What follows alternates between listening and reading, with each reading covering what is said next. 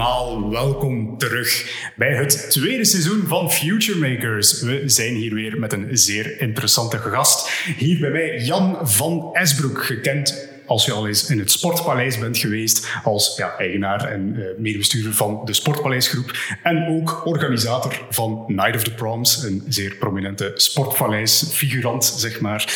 Uh, welkom Jan. Bedankt voor jouw aanwezigheid hier vandaag. Met veel plezier. ja, om te beginnen, we hebben altijd een beetje dit seizoen gaan we van start gaan met een soort vaste rode draad doorheen alle afleveringen. En daarom als eerste vraag eigenlijk zou ik graag willen vragen aan jou van, ja, je bent natuurlijk een rasondernemer. Van waar ooit de impuls om met ondernemen te gaan beginnen? Ja, in dit geval denk ik dat ik het meegekregen heb van thuis uit. Mijn beide ouders uh, hadden een, um, een meubelzaak, meubelfabriek. En ik was, uh, we waren met vier kinderen thuis. En samen met een andere broer was ik de gedoodverfde tweede generatie uh, ja. um, die daar uh, zich zou moeten gaan opstorten. Ik ben dan ook nu met dat al in het achterhoofd, maar toch voor een stukje uh, toegepaste economische wetenschappen beginnen studeren mm -hmm. in Antwerpen. Ik kom uit een, uh, uit een boerengat in, in Brabant. en dat was eigenlijk een beetje abnormaal dat ik naar Antwerpen kwam studeren en ik naar Leuven ging, want dat was veel korter bij. Maar Misschien was ik toen al uh, een beetje gaan lopen thuis.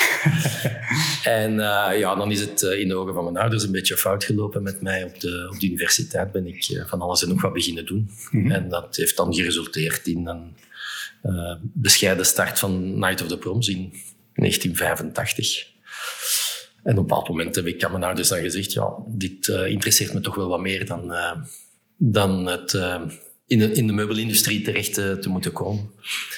En dan heb ik uh, ja, wel een beetje moeten teleurstellen. Maar dus dat uh, ondernemersbloed, laat het ons zo stellen, dat heb ik er eigenlijk wel met uh, moedermelk mee binnengekregen. Oké, heel mooi. Dan toch nog de afvallige van de familie geworden door een hele succesvolle onderneming te starten. Ja, het heeft, het heeft een paar jaar gekost vooraleer dat ze dat aanvaard hebben. Maar toen dat dan bleek dat dat eigenlijk wel een redelijk succesvolle activiteit was, dan voelde onderhuids uh, wel een bepaalde fierheid opnieuw uh, dat, plaatsmaken uh, voor de teleurstelling. dat kan ik zeker en vast geloven. Nu, als we een beetje de, de geschiedenis ingaan, u, u was student en dan beslist u plots van goh, iets, iets met klassieke muziek of zo. We gaan eens een evenementje gaan organiseren. Heb ik mijn research goed gedaan. Er waren al 13.000 mensen op die uh, eerste editie. Van waar dan eigenlijk het idee? Hoe, hoe, beslist een student plots van, weet je wat, ik ga eens een, een, een extreem groot event gaan organiseren. Zeker in deze coronatijd dan toch. Uh, wel, ja, het is een beetje organisch gegroeid. Hè. Ik, zat, uh, ik was nogal actief in de, in de, bij Unifac, hè, dus de studentenvereniging die moest waken over de culturele waarden van de student. Ja, dat was niet het, uh, het, het Cantussen en, en Fuiven afdeling. En daar was eigenlijk, is eigenlijk het idee ontstaan om, laten we iets, iets met een andere soort muzikale cultuur doen dan wat wij toen gewoon waren. Um, en zo zijn we bij klassiek terechtgekomen en dan roept er iemand, ja maar zeg, daar in, uh, in Londen is wel iets dat heel plezant is, waar de mensen eigenlijk op een studenticoze manier met klassieke muziek omgaan. En zo is dat eigenlijk wat organisch gegroeid en, en een van de voordelen um, achteraf bekeken is dat ik mijn eerste licentie gewist heb, omdat ik nogal veel met uh, studentenclubs bezig was. Maar daardoor hadden we eigenlijk ontzettend veel tijd Mm-hmm. Uh, en dat, dat lijkt heel vaak nodig te zijn om een, uh, om een idee te kunnen laten rijpen. Dus we hebben eigenlijk twee jaar lang heel veel kunnen nadenken over iets dat dan uh, in 1985 is neergezet geweest. En ik vermoed dat wij op het goede moment, op de goede plek met het goede idee waren. Want dat is inderdaad heel snel omarmd geworden door, uiteraard enerzijds ons, uh, onze eigen studenten, mm -hmm. de, de studentenomgeving, maar ook anderzijds uh, mensen die zich nog student wilden voelen, en die van op de tribunes die jeugd zagen, die op een, op een heel atypische manier klassieke muziek beleefden en zich uh, terug jong voelden. En ik denk dat dat toen een beetje de, de, de, magie was van, van die avonden. Oké, en dan meteen een succesvolle doorstart genomen. Zou je eigenlijk zeggen dat, dat die studententijd de, de, de beste tijd is om, om met ondernemen te gaan bezig? U, ik hoorde u zeggen, u, we hadden tijd. Hè. Ik, ik herinner me dat zelf ook nog wel in mijn studententijd, maar ik was toen niet met nuttige dingen bezig met mijn vrije tijd. Uh, anderzijds praat ik nu heel veel met, met studenten-ondernemers ook. Veel, veel onder, uh, groeperingen, ook in Leuven bijvoorbeeld, uh, van, van studenten die met ondernemen willen bezig zijn. Ik ben altijd zo aangenaam verrast dat die ja, echt wel zo de jonge drive nog hebben om, om hun ideeën te gaan realiseren. Dan dacht ik van, tju, verloren kans of zo. De, had ik in mijn studententijd al, al moeten beginnen. Ja, ik, het, het, heeft ook wel wat te maken met, uh, met ons eerste itemje van uh, zit dat ondernemersbloed in, in, jouw, in jouw lichaam? Enfin, dat heb je natuurlijk nodig, maar ik, ik had een beetje het geluk van, uh, van ouders te hebben die wel tegen een stootje konden. Mhm. en bij gevolg een risico te kunnen nemen waarvan je wist van oei, als het direct fout loopt, minstens kan ik terugvallen op, op de, de financiële ondersteuning van mijn ouders. Hoe dat we dat dan later zouden geregeld hebben, dat zou dan een ander verhaal zijn. Maar in ieder geval, het zou niet zo zijn dat je in de straat of onder, onder een brug uh, terecht zou zijn gekomen. En dat is natuurlijk uh, dat is comfortabel. Hè. De dag van vandaag uh, wordt dat een start-up genoemd. Maar ja, dat was eigenlijk een beetje een start-up van la lettre op, dat moment. Um, en dat is natuurlijk wel een comfort dat je aan de ene kant een geloof hebt in, in een bepaald product en aan de andere kant een soort van zekerheid hebt uh, al heb ik mijn ouders destijds nooit verteld wat voor grote risico's dat we gelopen hebben, maar goed. Uh, maar een soort van zekerheid hebt dat als het echt fout loopt. Uh, we waren met twee, ik, ik, heb mijn collega Jan Verreken en ikzelf. We hebben toen tegen elkaar gezegd, ja, loopt dit fout, dan zullen wij een jaar of acht moeten werken om, uh, om terug boven water te komen. Bon, so be it, we vinden dat het risico waard. Ja, de naam is ook gevallen trouwens, uw eh, partner in crime, Jan Verreken. Ik vind dat altijd een interessant verhaal. Ik ken, zelf ook zo'n aantal ondernemersduo's. Uh, altijd, altijd een heel dynamische relatie, doen, doen het over het algemeen ook best goed altijd. Ja, wat, wat, is daar zo het geheim achter, achter, achter een goede persoon hebben om op te vertrouwen en samen mee te gaan ondernemen? Wel, ik denk, ik denk en dat is een belangrijke, vind ik, Jan Verreken is niet mijn vriend. Alleen ja. bedoel, in de, in de meest ruime betekenis van het woord. Hè. Um, uh, wij, in, in het begin in de studententijd gingen we nogal een keer snoekeren samen, maar we hebben eigenlijk een heel apart uh, sociaal leven opgebouwd. Mm -hmm. Dus zijn vrienden zijn niet de mijne. Ik ken die natuurlijk wel en, en, en omgekeerd. Wij komen bij elkaar zelden over de vloer. Laten we zeggen één keer om de vier jaar om een, om een match van de Rode Duivels te gaan zien. Um, wij, uh, ja, wij, zoeken elkaar ook niet op. En dat vind ik een hele belangrijke, omdat je op die manier een, een zakelijke relatie kunt scheiden van een persoonlijke. En als je met iemand bevriend wordt en dan nog erger de, ook de vrouwen erbij komen en dan die kinderen en zo, dan wordt dat een heel, een heel ander verhaal. Dus dat vind ik een van de sterkere uh, elementen in de samenwerking die wij hebben gehad. En in het begin deden wij ongeveer alles samen. -hmm. Uh, natuurlijk door uh, te groeien, zo'n beetje explosief als, als dat bij ons gebeurd is, is, dat, is de doorsnede bij, nu in onze werkzaamheden bijna nul. Okay. Maar ik moet zeggen, het is, uh, die coronaperiode bijvoorbeeld heeft mij dat toch heel hard geleerd. Het is een enorm comfort om, een, om iemand te hebben waar, waar, waarmee, je kunt, waarmee, waarmee je wat kunt pingpongen. En zeker, in, allee, zeker nu in die, in die periode die we achter de rug hebben gehad, ik kan me inbeelden dat iemand dat, dat alleen moet dragen, dat dat een onwaarschijnlijk zware opdracht was. Enfin, dat was het nu ook. Maar je kon toch terugvallen op, uh, op, een ondersteuning en een, en een reflectie en, en, en dat soort dingen. Dat, uh, dat, dat is een heel belangrijk gegeven geweest, moet ik zeggen. Dus een, een, maar zo'n partnerships, ik, ik, allee, rondom ons, het is niet veel een gegund. Hè. We zijn nu van 85, wat wil dat zeggen, 40 jaar of zoiets uh, ongeveer aan het samenwerken. We hebben nog nooit een, eh, een gehad of, of ruzie gehad. Dus in die zin, uh, nu, ik denk dat dat ook iets gemakkelijker is als je het geluk hebt dat je zaken uh, redelijk oké gaan. Hè, dat, je, dat je alles een risico kunt lopen. En ja, niet alles wat wij aanraken uh, is goud. Hè. Integendeel, uh, behoorlijk wat, wat uitschuivers gemaakt. Maar goed, dat wordt dan uh, niet met de mantel der liefde uh, bedekt, maar er wordt wel dingen uit geleerd. En, en er wordt niet, ja, je, loopt samen een risico. Ook al is er maar één die dat naar zich toe trekt.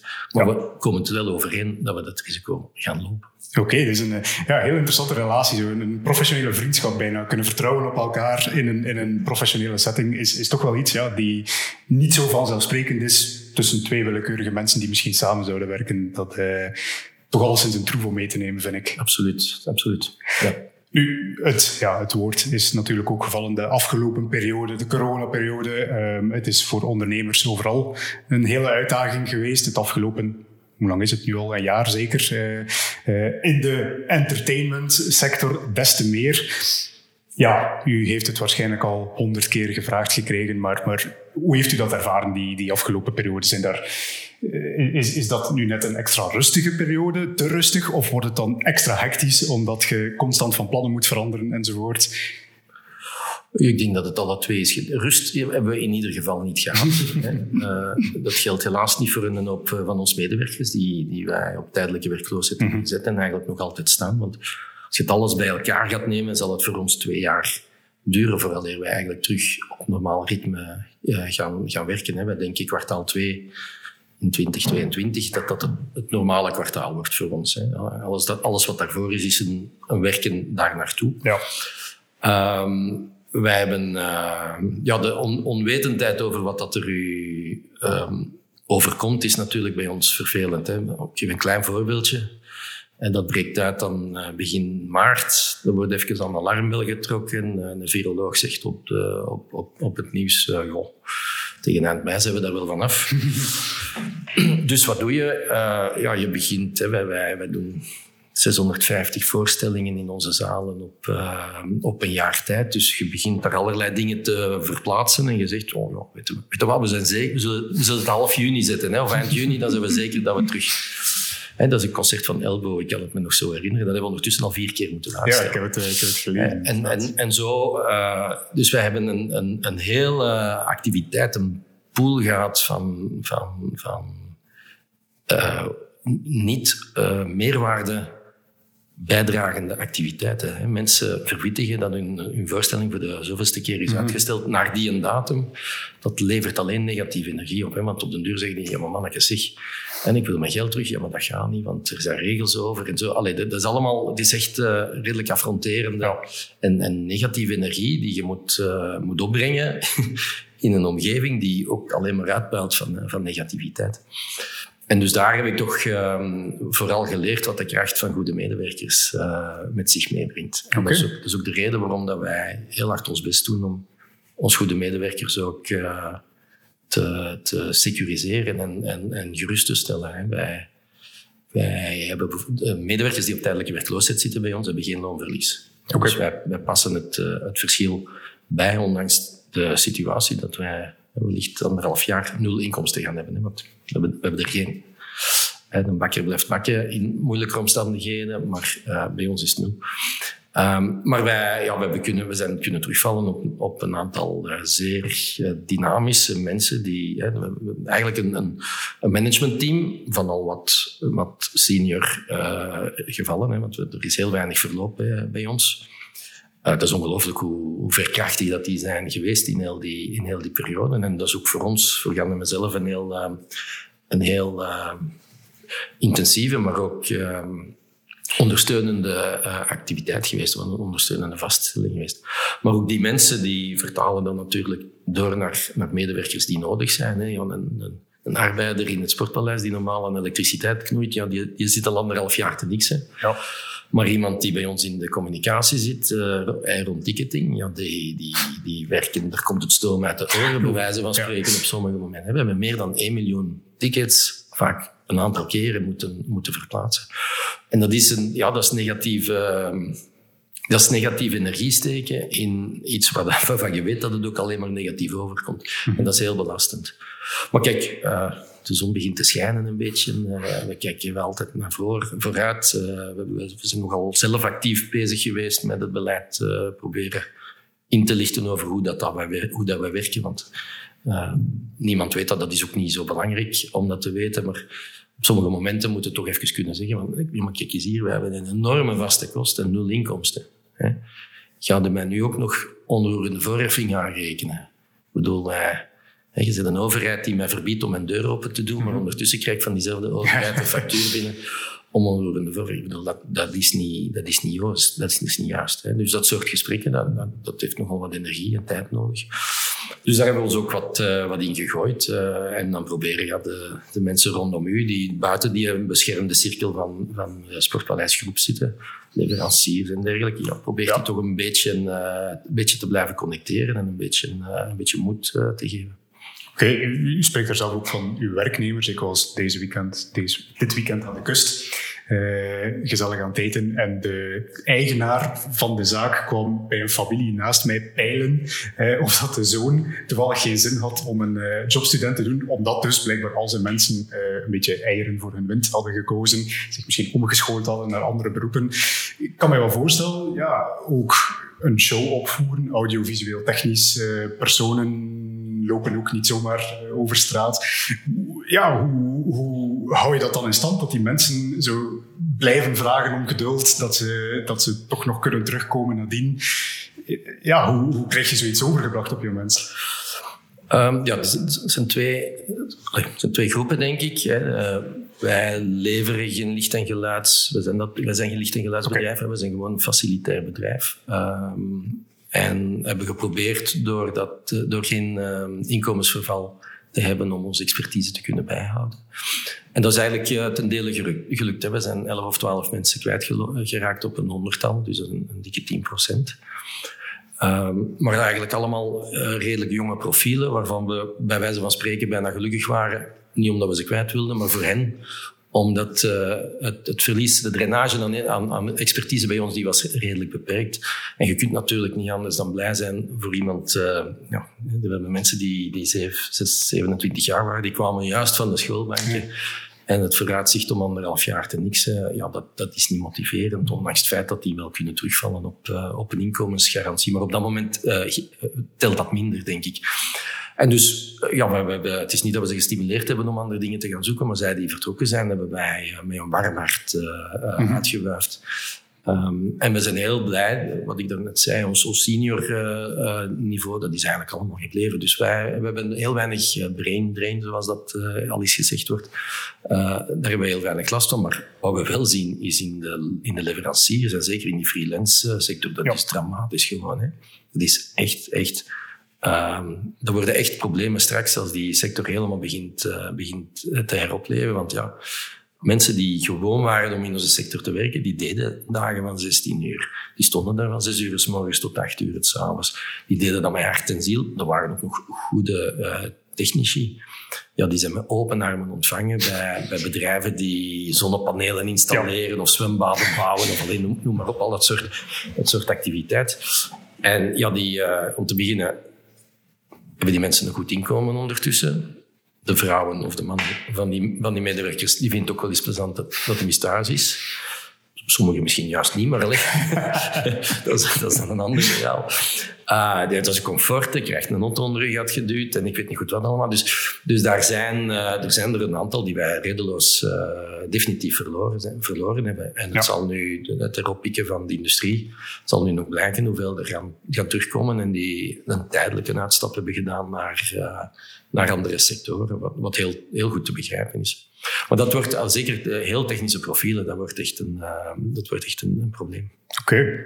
Altijd, ja. Altijd goede tijden om uh, voor een technische opleiding te kiezen. Dat is, uh, dat is tijdloos zeker en vast. Maar nu zeker in deze periode, als er iemand op zoek is naar werk, waarom niet audiovisueel technicus? Ze zijn op zoek.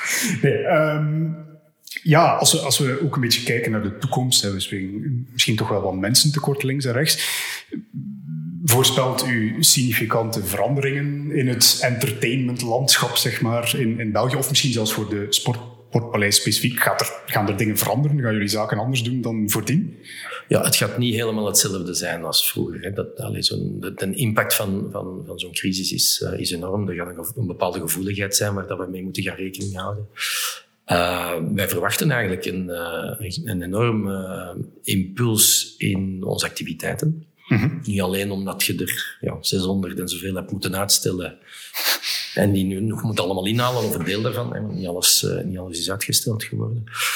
Maar uh, er is, er is een, een, een, bepaalde studie, is gewoon verhaal eigenlijk, in Broadway in New York. Mm -hmm. Er zijn op dit moment 55.000 ongeveer stoelen in, een, uh, in de theaterstart ter plekke. 29.000 daarvan zijn gebouwd in de periode kort na de de, ja, de, ja, de Spaanse griep-epidemie in, in, 1918. En dus er is een, uh, een, een, studie en een verklaring, en ik hoop dat ze gelijk hebben, en ik denk dat dat ook wel zo is, dat na die uh, gedwongen, en dat, ik denk dat dat toen nog veel erger geweest is dan, dan nu, alleen veel impactvoller geweest is dan nu, maar dat na die, uh, die uh, Spaanse griepepidemie, de nood en de behoefte om bijeen te komen, om te gatheren, om, om, om, om te verbinden met elkaar en om, om dingen te beleven in, in, in groep, dat die ongelooflijk groot is. En dat was de verklaring volgens hen van die enorme explosie aan, uh, aan, aan bouwwoede van, van theaters, die nu nog altijd bestaan, of ze er ondertussen ja. wellicht ook afgebroken. Uh, maar de impact daarvan is enorm geweest en is ook blijvend geweest. En ik denk dat, dat, dat de kansen wel, wel eens kunnen zijn voor onze sector dat hetzelfde gaat gebeuren. En dat, dat mensen die wij vroeger niet konden bereiken, Mm uh, omdat er weinig interesse was. Uh, wij, wij, wij, hebben in onze sector in het algemeen uh, een probleem met bepaalde bevolkingsgroepen. Hè. mensen met allochtone achter, achtergrond, die, die, komen bij ons zelden over de vloer. Ook al programmeert je zelfs in die richting, dat is iets heel lastigs. Maar het zou wel eens een hefboom kunnen worden om ook een deel van die mensen een keer te laten kennismaken met, met wat wij doen. Hè, omdat die meelopen met, of meegaan met, met, de, met algemene, de algemene sfeer. En dat die misschien wel blijven komen. Dus ik denk dat wij finaal een marktvergrotend effect zullen hebben van, van wat dat er nu achter de rug is. Enfin, we hebben ook anderhalf jaar moeten bloeden daarvoor. Hè. Dus ik denk dat we het recht hebben om, om die uitbreiding te krijgen. Maar uh, het, het, is een theorie die, die, mij, die mij niet zo nonsentiaal uh, lijkt. Kijk, uh, ik denk dat iedereen er een beetje van uitgaat dat, dat de mensen wel eens zullen willen bij te komen als het terug mag na een lange tijd. Ik hoor dus enerzijds ja, een explosie in activiteit, maar misschien ook een explosie in concurrentie. Hè. Nieuwe, nieuwe zalen, nieuwe theaters die, die geopend worden links en rechts om aan de vraag te blijven voldoen. U weet, misschien zelfs door jullie nog een aantal nieuwe zalen gebouwd. Dat zou wel eens kunnen, ja. En de, de, ja, de kwestie is natuurlijk, wat ons betreft, wat onze positie betreft, om ervoor te zorgen dat wij um, best in klas blijven. Dat wil dan zeggen dat wij arrogant vinden dat we dat zijn. Maar goed, dat is dan maar voor andere, voor andere mensen om dat, te, om dat te beoordelen. Maar ik denk dat wij wat we doen zeer goed doen. En, uh, en we moeten er vooral voor zorgen dat we, dat we zelfs innovatief blijven. Hè. Wij, we zijn nu in de zomer een, uh, een project bezig in Middelkerken. Wij ja. bouwen daar een, uh, een tijdelijke arena, de Proximus Pop-up Arena in Middelkerk. Dat is voor twee maanden. Dat is, een nieuw, dat is een nieuw project. Dat gaat nu van, van het jaar de eerste keer geprobeerd worden. Dat is een beetje een, ja, een, een testcase. Maar ik denk dat dat, uh, of, of de indicaties zijn dat dat best, dat dat best wel een keer uh, zeer goed zou kunnen, zou kunnen lopen. Wie weet trouwens, de Eiffeltoren was ook eerst een tijdelijk bouwwerk. Ja, ja dat is waar. Ja, dat klopt. Uh, maar goed, hij schat er maar twee maanden staan en dan breken we het af. Zo is het, zo is het voorzien. Maar we, allee, we gaan er minstens drie jaar verder uitproberen. En het is aan ons om dat soort nieuwe, nieuwe toepassingen van wat wij doen om die, om die uh, te testen en uit te gooien. Hè. En er wordt vanuit het buitenland toch met, met grote ogen gekeken naar hoe evalueert je dat. Want het is een klein beetje Mozes en de berg. Hè. We brengen, als de berg niet naar Mozes komt, dan moet Mozes maar naar de berg gaan. Dus wij, wij zetten een zaal eigenlijk neer, daar waar dat er in de zomer drie miljoen mensen bij elkaar komen. En we hopen dat, dat, dan, eh, dat die mensen dan zeggen, ja goed, eh, we voelen ons doorgaans in een, in een zaal van een sportpaleisgroep, voelen we ons veilig, voelen we ons goed verzorgd, voelen we ons uh, zeker. Ja, dat klopt allemaal. Dat is, niet allemaal bling bling, maar dat is allemaal minstens het essentiële. En, en, en, en doorgaans ook het, het comfortabele is daar aanwezig. Dus we dragen dat, proberen dat over te dragen dan, uh, in, in, nieuwe, in nieuwe infrastructuren, al of niet eigenlijk. Oké. Nu, uh, we zijn al eventjes de toekomst ingegaan. Als ik eventjes terug naar het verleden mag gaan, terug. Ik, ik, ik, vond het heel interessant dat u de, misschien voor de mensen die aan het luisteren zijn en die nu zoiets hebben van, ah, dat is uh, de man van het Sportpaleis. Uh, dus het Sportpaleis is lang niet de enige zaal die valt onder de Sportpaleisgroep, heb ik correct begrepen. Kan u misschien de oplijsting geven van misschien een aantal zalen slash locaties die mensen wel bekend in de oren zullen klikken? Het waren min of meer alle zalen die me bekend in de oren klonken, maar goed. Wel, misschien is de achtergrond er ook uh, goed van. Hè. Wij zijn eigenlijk begonnen als uh, concertorganisator mm -hmm. met, ja. Night of ja. the Proms destijds.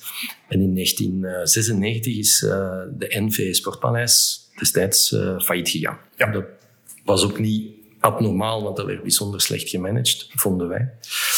Ehm, maar plots werden wij geconfronteerd met de situatie dat wij wel een mooi product hadden, maar geen huis meer om het product in Aha, te brengen. Want dus, ik, ik ging er ook nog eens specifiek naar vragen, en naar die, die overgang van je organiseert dan een succesvol event. Er is daar een zaal die, ik dacht al twee keer, zeg maar, uh, faillissement, rand van faillissement had gestaan.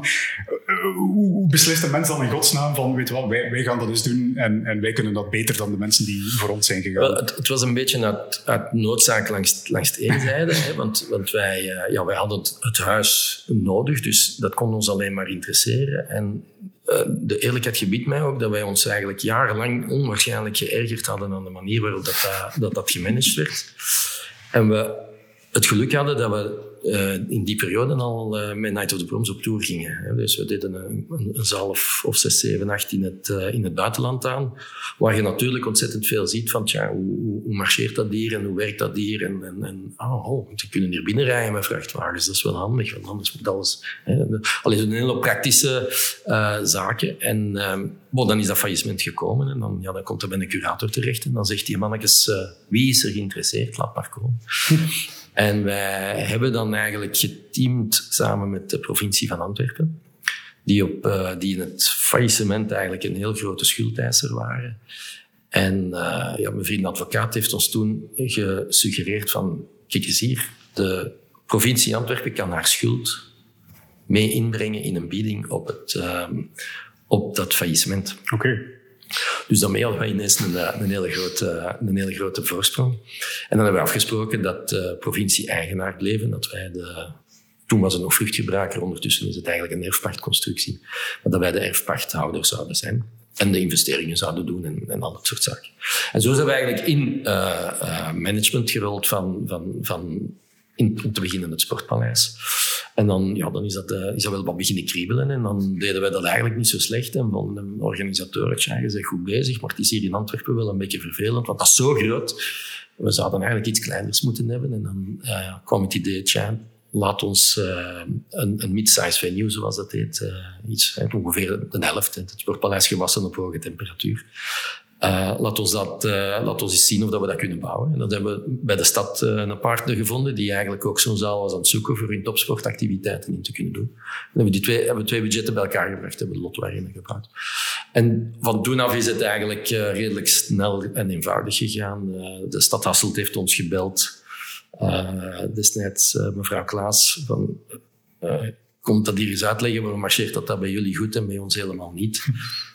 Dat is een, er zijn heel veel redenen voor en ik denk dat dat hier wel wat beter kan marcheren. Maar uh, vergelijkbaar bij Antwerpen gaat dat niet kunnen, want u moet accepteren dat de, Ant de, afstand van Antwerpen naar Hasselt veel groter is dan de afstand van Hasselt naar Antwerpen. Dus dat is wel moeilijk om dat tegen een, beleidspersoon van Hasselt te vertellen. Maar die, hebben, allee, die hebben, dat, hebben dat begrepen. En dan hebben wij daar uh, Etias Arena, Etias Theater op uh, overgenomen, dan de hele die site.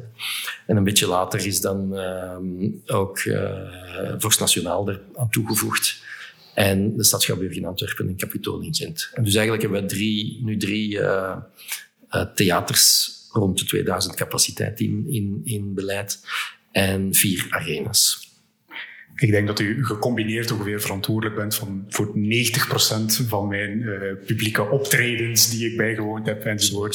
Ik las, ik het lijstje en dacht van, en wat is er nog ergens in Vlaanderen dat, uh, dat er niet bij hoort?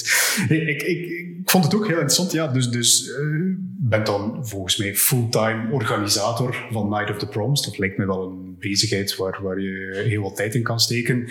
Plots komt daar het management van Sportpaleis bij. Hoe jongleer je zeg maar, die twee verschillende rollen initieel? Hoe is dat geëvolueerd op langere termijn? Hoe gaat dat precies in de werkelijkheid? Wel achteraf bekeken, maar het zal ook niet helemaal uitzonderlijk of, of, toevallig geweest zijn, liever. Maar achteraf bekeken kwam die stap naar die zaaluitbating op een goed moment. Dus uh, 95, dan waren we dik tien jaar bezig met of the Proms. We zaten zo in een bepaalde routinositeit van, allee, hop, je, je werkt daar naartoe, maar dat gaat door een beetje later heb je dan een soort van depressie of minstens, minstens een decompressie. Uh, en dan beginnen we weer terug, uh, beginnen weer terug te werken. Hè. En, en uw, uw, um, uw uh, medewerkerspool die wordt altijd wel wat een beetje groter, want het is natuurlijk altijd meer en meer werk. Maar ja, die, die, die zaten in diezelfde slingerbeweging zo. En dan uh, is achteraf gebleken, door dat sportpaleis binnen te halen, had je een enorme nieuwe dynamiek in, in dat team. En zijn er een aantal mensen die onderin die uh, organisatie van Night of the Proms gekomen, die zijn dan op dat, op dat traject van die, van die zaalexploitatie uh, gaan zitten. Mhm. Een soort expertise al meenemend. En dat heeft, uh, dat heeft onze organisatie veel geholpen. En dan eigenlijk hetzelfde is gebeurd dan eens dat dat er was. Dan is die Lotto Arena was dan weer een extra dimensie. En zo, zo hebben we elke, keer wel een, een, nieuwe impuls aan onszelf gegeven. En vermoedelijk is daar wel onderhuids een, een, een soort dwangmatigheid geweest van wij moeten hier voor onze organisatie en voor onszelf nieuwe, nieuwe uitdagingen gaan zoeken. Want altijd maar die repetitiviteit uh, uh, gaan hanteren, dat is, dat is niet verstandig. Want dat is uh, ja, een beetje dodelijk voor de creativiteit ook. Oké, dus ik, ik hoor je wel zeggen van het is, het is een soort ja, intern proces geweest van mensen die eerst misschien met iets anders bezig waren, die dan een nieuwe rol komen innemen in de bredere organisatie. Ja, dat, dat, dat, vind ik zelf een van de leukste aspecten van ondernemerschap, dat je, dat je mensen kunt zien groeien snap in capaciteiten. En als je dan op, op zo'n interne manier groei ook kunt realiseren op een vlotte manier, dat is, ja, dat, vind ik zelf heel mooi. Heel mooi ja, echt, dat is, is nooit strategie geweest, voor alle duidelijkheid. Het is, we zijn er eigenlijk in gerold, maar er zijn inderdaad uh, mensen die nu op een redelijk hoge managementfunctie zitten, die al 25 jaar bij ons zijn en, en, en begonnen zijn als een, uh, ja, als een, uh, als een, uh, ja, zo'n beginnertje, beginnend studentje. dus ja, dat, dat, is, dat is heel plezant. En ook mensen zien evolueren, dat is, dat is natuurlijk tof. En ook het omgekeerde. Hè. Ze, je ze daardoor veel meer aan u. Niet omdat je ze een toekomstperspectief in een, in een hiërarchie kunt, kunt geven, want die is bij ons zeer, zeer plat. Maar wel in een, in een, in een uitdaging naar, naar nieuwe of bijkomende of nieuwe verantwoordelijkheden die nog niet bestaan. En dus ja. Het, uh, ja, dat, dat, op, opgroeien en, en seniors worden, en dat is allemaal, is allemaal schoon. Maar als je altijd hetzelfde blijft doen, dan, dan, is, dat, dan is dat niet uitdagend. Terwijl dat, ja. bij ons, ja, er komen nieuwe, nieuwe territoria bij die, die, die mensen dan aanpakken. En doorgaans, ja, dat is een dynamiek die bij ons uh, heel spontaan is, op, uh, is gegaan. Dat, is, dat is wel iets dat mij interesseert. Mag ik dat, mag ik dat doen? Oké, okay, heel mooi. Nu, het lijstje van zalen is tot nu toe uitsluitend Belgisch? Of heb ik nog niet de uitgebreide lijst van zalen? Nee, nee, nee. nee, nee, nee. Maar het is wat ik zeg, we hebben geen strategie. Hè. Dus wij, hmm. wij zijn ook niet gedreven door groei of door, door ambities in, in, in, in omzetvergroting of, of ik weet niet goed wat allemaal. Uh, het is eigenlijk allemaal nogal organisch, organisch gegroeid. En wij beslissen ja als we iets interessants vinden en we beslissen nee als, als ons dat niet zo interessant lijkt. Oké, en, en dan ja, het feit dat dat nu allemaal binnen Vlaanderen en België ligt, is dat, is dat omdat jullie het gevoel hebben ook van hier kennen wij de markt het beste, in Nederland zijn wij, is onze expertise misschien minder van toepassing. Ik kan me wel inbeelden dat u wel eens een vraag krijgt uit het buitenland van een zaal die misschien wel zoekt naar een overnemer en dat men dan misschien wel eens bij u terechtkomt om uh, te peilen of u geïnteresseerd bent. Of Gebeurt ja, dat, is, Zo werkt dat niet. Hè. De, de, de, er is een heel groot uh, uh, noodzaak om, om lokaal verankerd te zijn in, in dat soort okay. dingen. Hè. Dus als, we, hebben, we hebben dat nog maar gemerkt als we Vorst Nationaal zijn, zijn begonnen uh, exploiteren. Hè. Want dat ligt eigenlijk in een ander land op, op bepaalde, op bepaalde manieren. Hè. Um, bijvoorbeeld een, een, een en ik zeg dat met respect voor beide partijen, maar een Vlaming die naar een concert gaat, gedraagt zich helemaal anders dan een Waal die naar een concert gaat. Of verplaatst zich ook helemaal anders. Een Vlaming zal openbaar vervoer nemen, nog veel sneller dan dat, dan dat iemand uit Wallonië dat doet. En dat is logisch, want Vlaanderen is veel verdicht, ja. veel dichter, veel, veel, uh, veel uh, denser. En daar is dat nu al de gewoonte om, om openbaar vervoer te pakken. En in Wallonië is dat nog niet zo. Dus dat zijn allemaal dingen die, je, die, je eigenlijk, uh, die eigenlijk van belang zijn om te weten nu misschien niks, niet van belang om je PNL omhoog te, omhoog te krikken, maar dat is, dat is wetenschap die je moet kennen. En we hebben, ja, dat is een beetje de, de, de onder de kerktoren mentaliteit. Hè. Ik, ik, ik, versta het ook dat sommige mensen daar wat op neerkijken, maar uh, wij hebben niet die onwaarschijnlijke ambitie om de wereld te gaan veroveren. Wij doen Night of the Proms in Duitsland. Duitsland is onze grootste markt. We doen dat in Frankrijk. We hebben dat gedaan in Frankrijk, in Nederland in Scandinavië, we zijn nu bezig met Thailand. Uh, dus, dus het is niet dat, wij, dat we daar geen ambities in hebben, maar om nu te zeggen, we moeten dat hier oppompen en pushen, want uh, wij, wij moeten een bepaalde marktpositie gaan verdedigen, dat, dat, is, uh, dat is bij ons niet aanwezig. En dat is, dat is misschien ook een geluk. Mm -hmm. Oké. Okay. Als we zo kijken ja, naar... Um Bijvoorbeeld zaken zoals Night of the Proms. Night of the Proms is een, vind ik zelf, ik ben ook al een aantal keer geweest, een heel interessant event, aangezien dat het zo'n beetje een balans is tussen modern en, en de eerder traditionele muziekkeuze. Ik, ik, ik, stel me dan ook de vraag in het algemeen, zeg maar, als je in de evenementensector bezig bent, hoe, hoe balanceert je daar vernieuwing eigenlijk in? Want ik kan me, aan, ik kan me inbeelden dat dat een soort succesformule is, die je op een bepaalde manier de mensen wil aanbieden, maar tegelijkertijd ook wil bezig zijn met innovatie. Al dan niet op technologisch vlak, misschien op organisatorisch vlak. Hoe maak je zo'n balansopdracht eigenlijk? Ik denk heel specifiek voor Night of the Proms is dat nu wel van toepassing. Night Bronze is een heel traditioneel product. Hè? Dus we hebben afgeleerd om mensen te choqueren uh, uh, met, met, met dat product, omdat dat meer nadeel is dan voordeel. Ook omdat je dat maar één keer per jaar consumeert. Als je iets, als iets alle dagen doet, of, hè, dan kun je je gemakkelijker uh, in je attitude aanpassen aan, aan, aan vernieuwing. Um, dat is met Night of the Proms is dat niet het geval. Waar die vernieuwingen wel in zitten, is in de technische omkadering ervan. Mm -hmm. En daar is een enorme evolutie uh, op, op die tussen bijna 40 jaar dat we ermee bezig zijn. Uh, maar bijvoorbeeld uh, geluidskwaliteit. Uh, versterk, geluidsversterkingssystemen, microfoontjes, opnamemogelijkheden. Die evolutie is fenomenaal, fenomenaal snel gegaan. En levert eigenlijk elke keer een veel betere ervaring, een veel betere experience op. En dat is heel vaak onderuit. Mensen voelen soms van, goh, maar was dat hier? Dat, dat, dat klopt hier allemaal. Ja, ja, ja. En dus je kunt heel moeilijk, dat, dat, dat ervaar ik moeilijk, heel moeilijk aanduiden wat nu precies heeft bijgedragen tot dat, tot dat uh, succes. Hè. Uh, we, we, zijn, ik ben producent van uh, die Bart Peters shows in de, in de Lotto Arena. Ja, met, dat koor, met dat koor van 500 man. Ja, kijk, wij, wij hebben daar besloten om, om die 500 koorleden bovenop elkaar in verdiepen te zetten. We noemen dat het appartementsgebouw. En dus op een bepaald moment onthult je dat uh, zo in, een soort momentum creëren. Hè, daar gaat het over. Timing is, is eigenlijk cruciaal in, in onze dingen. Ja, dan zie je mensen ja, die mond open, van, die, die, die, die weten wat dat er gebeurt.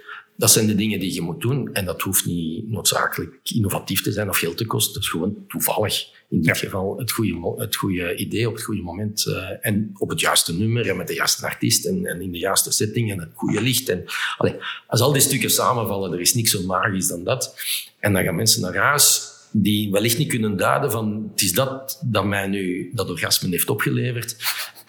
Um, maar, maar die voelen dat wel binnen. Hè. En, ja. en, een van, de, van die fenomenen is, we doen nogal wat VIP-activiteiten, business-to-business activiteiten op Night of the Proms.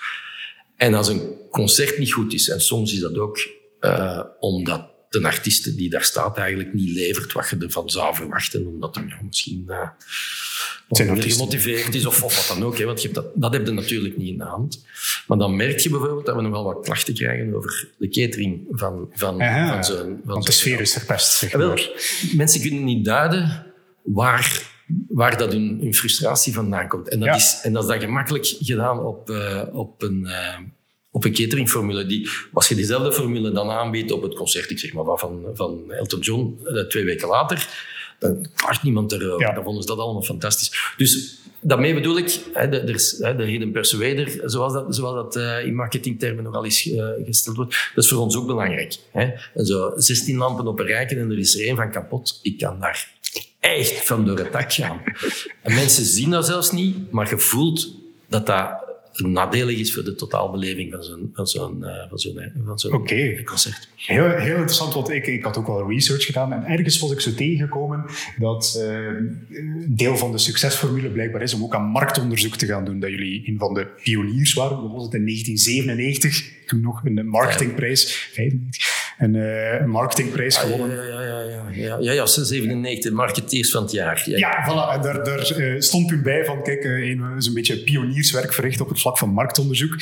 Ja, heel interessant, om tegelijkertijd zegt u ook wel een beetje van die ervaring dat valt niet zomaar te pinpointen. Uh, niet, niet misschien zomaar in cijfertjes te vertalen. Hoe, hoe zorg je er dan toch voor? Ik denk dat dat een beetje de, de ultieme succesformule is hè, voor, voor een uh, entertainmentbedrijf. Van wat willen de mensen eigenlijk? Wanneer bieden we ze een goede ervaring? Ja, ik definieer dat als wetenschappelijk buikgevoel. Hmm. dus uh, dat is een beetje contradictorisch, maar dat is het eigenlijk niet. Uh, het, het, de, de, drang om, om uh, onderzoek te doen, dateert al van de allereerste Night of the Proms. Ik heb daar mijn thesis over geschreven. En ik moest, dan, moest daar dan niets mee doen, dus ik heb daar dan een marktonderzoek, alleen publieks, een publieksonderzoek moet ik zeggen, publieksonderzoek uh, over gedaan. En dat is toen, uh, we hebben daar toen zodanig veel uit geleerd, bijvoorbeeld in dat jaar van, oei, die mensen, die mensen hebben dat precies allemaal heel plezant gevonden. En dan hadden we een van die uh, idiote vragen toen, van, tja, kom volgend jaar terug? En zo, ja, breng de mensen mee. En daaruit bleek dat er een enorme hefboom aan ontstaan was van, van, uh, van, van, tevreden klanten. Dus we hebben toen op basis van die studies beslist, we gaan dat twee keren doen. Mm-hmm. Wat in onze industrie heel uh, veel schaalvoordelen opbrengt. Hè. Want lichtgeluid, podium, je moet dat maar één keer hangen. Als je dat twee keer kunt gebruiken, ja, dan is dat bij wijze van spreken aan de helft van de prijs. Een orkest moet één keer repeteren hè, voor, hetzelfde, voor, hetzelfde, voor dezelfde uh, concerten te kunnen geven. Um, en dus ja, we hebben daar eigenlijk toen zodanig veel uit geleerd dat we gezegd hebben, potverdorie, moet, die, die vinger aan de pols, dat moeten we, dat moeten we behouden. En dan, tegenwoordig doen we nogal wat. Hè. Nou, ondertussen is dat natuurlijk met, dat, met dat internet en zo is dat allemaal veel uh, eenvoudiger gegaan. Hè. Vroeger was, was dat een, een heel uh, opdracht om, om zo'n enquêtes te, te lanceren en te verwerken. Uh, en nu is de sport natuurlijk om, om een onderzoek te doen. Hè, de, de heropstart bijvoorbeeld is nu iets dat wij, dat we regelmatig uh, proberen te, in te schatten. En dan is de sport uh, laat ons op voorhand invullen wat dat in principe de resultaten zullen zijn. Mm-hmm. Ja, en dat is dan dat buikgevoel. Hè. En dan ja. toetst je dat af of dat eigenlijk die, je, je buikgevoel uh, overeenstemt met wat er in de markt uh, aanwezig is. En heel vaak komt dat overeen. heel af en toe komt het toch tot merkwaardige vaststellingen.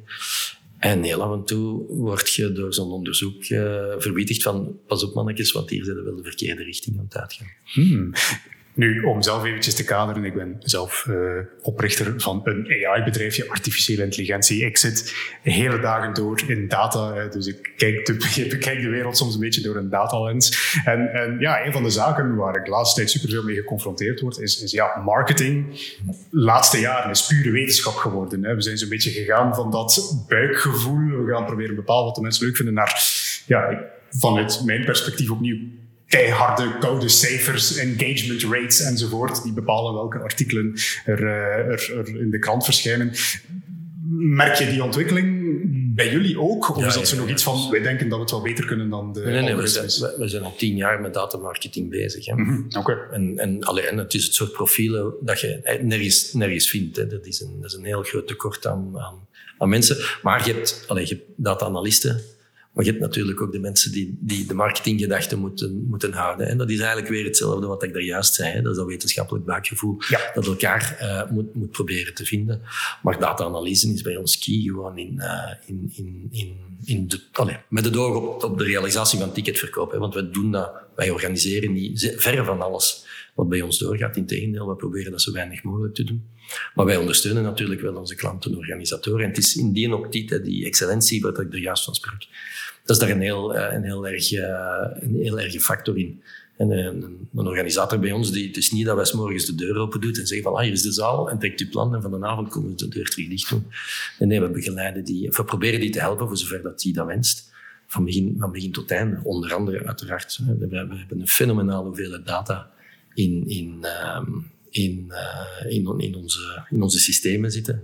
En als u bij ons op de website komt, ja, dan wil ik dat jij vooral die dingen ziet die u interesseren.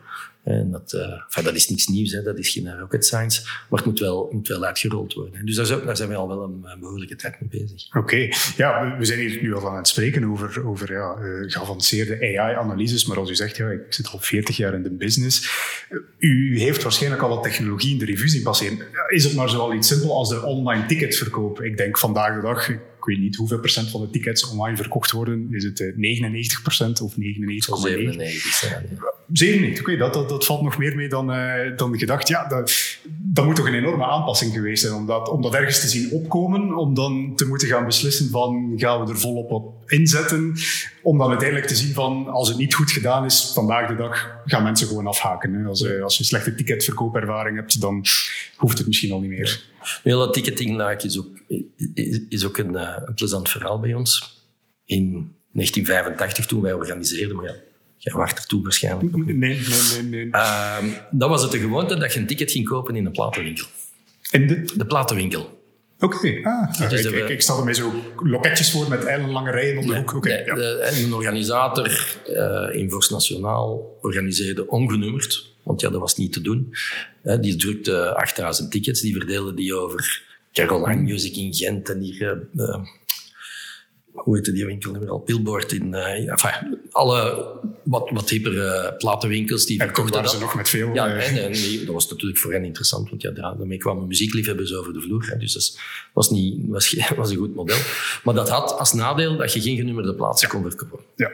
En wij vonden dat voor Night of the Proms destijds eigenlijk cruciaal dat dat mocht, moest kunnen. Alleen tenminste voor de zitplaatsen natuurlijk. Dus wij hadden gezegd, we laten iedereen bellen. toen, toen was... Okay. De Belgacom was toen de RTT. En een van hun leuzes was, eh, wie, tot tien kan bellen, wie tot tien kan tellen, kan de hele wereld bellen. Dat was hun, uh, de, de, reclame. En dus wij zijn eigenlijk als allereerste uh, begonnen met een telefonische ticketverkoop. Oké. Vandaag ook. Het, ons ticketbedrijf heet nog altijd Tele Ticket Service. En dat was nog toen een telefoon. Um, en uh, ja, dat was, dat was redelijk revolutionair. Dat was wel heel arch, archaïs. Dat was echt met mensen en opschrijven en, en oh, een, heel, verhaal. Maar we zijn dan heel snel overgeschakeld naar een computerisatie van, uh, van ticketing met een eigen, eigen programmatie.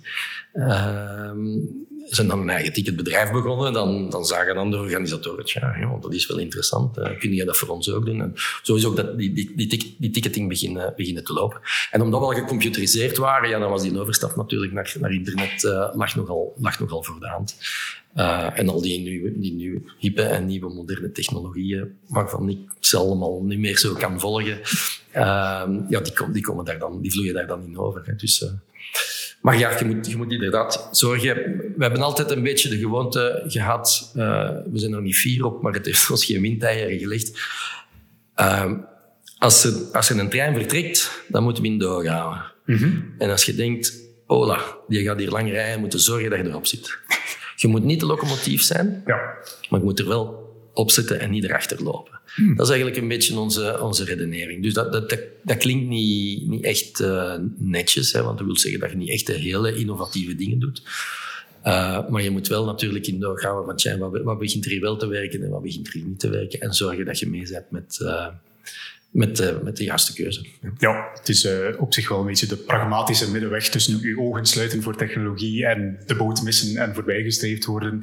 En misschien ja, als first mover toch af en toe een keer, uh, een paar keer misschien tegen de lamp lopen. Maar god weet, zit je dan de volgende Facebook? Het is, het is inderdaad een beetje balanceren tussen de twee om ondernemerschapsgewijs de, de goede middenweg te gaan vinden. Oké, okay. ik denk dat we ongeveer bijna op onze tijd zijn aangekomen, maar er is ook altijd nog één afsluitende vraag die we willen stellen. Een groot deel van ons publiek hebben we datatechnisch gewijs uh, ontdekt. zijn de jonge ondernemers, de startende ondernemers, die wel een keer willen luisteren naar een inspirerend verhaal. Ik denk dat het ook zeker en vast een inspirerend verhaal was. Uh, maar om nu misschien een heel concrete vraag te stellen, heb je toevallig advies, enkele words uh, of encouragement voor de jonge ondernemers? Dingen die ze zouden moeten weten, dingen dat je hoopt dat je zelf had geweten toen je eraan was begonnen en die zij nu misschien wel willen horen? Ja, er zijn er wel veel, hè, maar uh, binnen het kader van dit, uh, van dit uurtje gaan we die niet allemaal gezegd krijgen. Wat ik wel hoe langer hoe belangrijker begin te vinden, maar het heeft, dat heeft ook ehm, maturiteit nodig, maar dat is dan iets om naar uit te kijken voor jonge ondernemers. Dat is dat zij, dat zij echt moeten waken over een, een, een heel correct uh, waardenkader waarin dat je je, zaken doet. Mm -hmm. dus wij, wij hebben uh, altijd, en eigenlijk hoe langer hoe meer, bijvoorbeeld volledige transparantie uh, gepredikt. En onze huurtarieven die zijn voor iedereen dezelfde. Je kunt een korting krijgen. Als je zoveel organiseert, dan kunnen we daarover spreken, maar ze zijn voor iedereen dezelfde. Um, altijd correct en, en, en, en juist antwoorden en, en, geen, geen verborgen agenda's houden en dat soort zaken. Nu, dat is één kleine waarde. We hebben er, we hebben er wel een hele hoop andere. Maar ik vind het heel belangrijk om er naar te leven en die, en die voor uzelf te definiëren. En uh, dat, is, dat is echt een advies dat ik, uh, dat ik echt wil geven aan, aan mensen om daar op tijd werk van te maken. Oké. Hoe, vroeger, hoe vroeger dat je kunt. Hoe Ja, dat, dat ging ik ook nog vragen van, kunt je echt je waarden in het begin al vastleggen en, en ze dan eigenlijk niet meer zien evolueren naarmate... Ja, dat het, is, het is balanceren natuurlijk. Het hè, je- is natuurlijk, dat, dat, dat gebeurt eigenlijk alle dagen, ook nog, ook nog op eh, de respectabele leeftijd waarop, waarop ik ben. Maar het is wel consequent naar je waarde proberen te handelen. Dat is, dat is heel belangrijk. En dat, dat, dat, is een, dat, is, dat is een moeilijke opdracht, maar dat is er ook een waar je onwaarschijnlijk veel vruchten van draagt. Hè, omdat wij, allee, klinkt bijzonder arrogant, eh, maar ik, ik heb het gevoel dat wij als, ehm, dat wij bij ons klanten, en dan heb ik het over de organisatoren, dat zijn er niet zo heel veel, dat wij daar heel hoog gerespecteerd worden. Precies omdat die heel goed weten, als we een vraag stellen, krijgen we een antwoord. Doorgaans is dat eh, binnen een heartbeat, eh, bij wijze van spreken. En dat, en dat zal correct zijn, dat is juist geformuleerd. En, en ik weet, als de vertegenwoordiger van Sportpaleisgroep zegt van, het zal dat zijn, het zal 12 of 22 graden zijn en, en dat en dat en uw, uw glasje champagne zal klaarstaan, dan zal dat ook zo zijn. Ja. En dat zijn zo'n... ehm, ehm, dat, dat, dat bouwt je op. Hè? Dus dat, dat is niet iets dat je, waar dat je direct van oogst. Hè? Dat is in het begin eigenlijk echt wel investeren. Maar dat vind ik een heel belangrijk, eh, een, een vaak ook onderschat eh, eh, value, waarde, die, dat een bedrijf met zich meeneemt. Ja. En er is nu al die ecologie en al die... en Dat, dat is ook van belang. Maar het gaat hem echt over heel intrinsieke, diep, eh, diep menselijke waarden. Die, die moet je echt voor jezelf definiëren. En uw, uw, uw medewerkers, personeel of uw, uw partners daar ook in onderdompelen en erop wijzen van, ja maar wacht, zo gaan wij niet om met een klant. Dat is Ja. niet de manier waarop dat we doen. Ja, maar dat kost, dan kost dat maar wat geld. Maar we gaan, het, we gaan con- consequent blijven handelen in het kader van ons, eh, van ons waardestelsel. Oké, dat is eh, heel mooi advies. Ik heb zelf nog maar vier jaar eh, ondernemerschap op de teller in plaats van veertig. Eh, maar ik kan dat zeker over beamen van jonge start-up. Alles is een beetje georganiseerde chaos. Merk je toch al snel het belang van een, een goede professionele houding tegenover de klanten. Zorgen dat die altijd ehm, correct en op tijd behandeld worden. Dat de communicatie goed zit. heeft ons zeker en vast ook wel eh, geen windeieren gelegd. En merken we dat ook echt wel geapprecieerd. Dus kijk, ik kan het alleen maar beamen voor de mogelijke luisteraars. Dat dit een eh, zeer goed advies is om te volgen.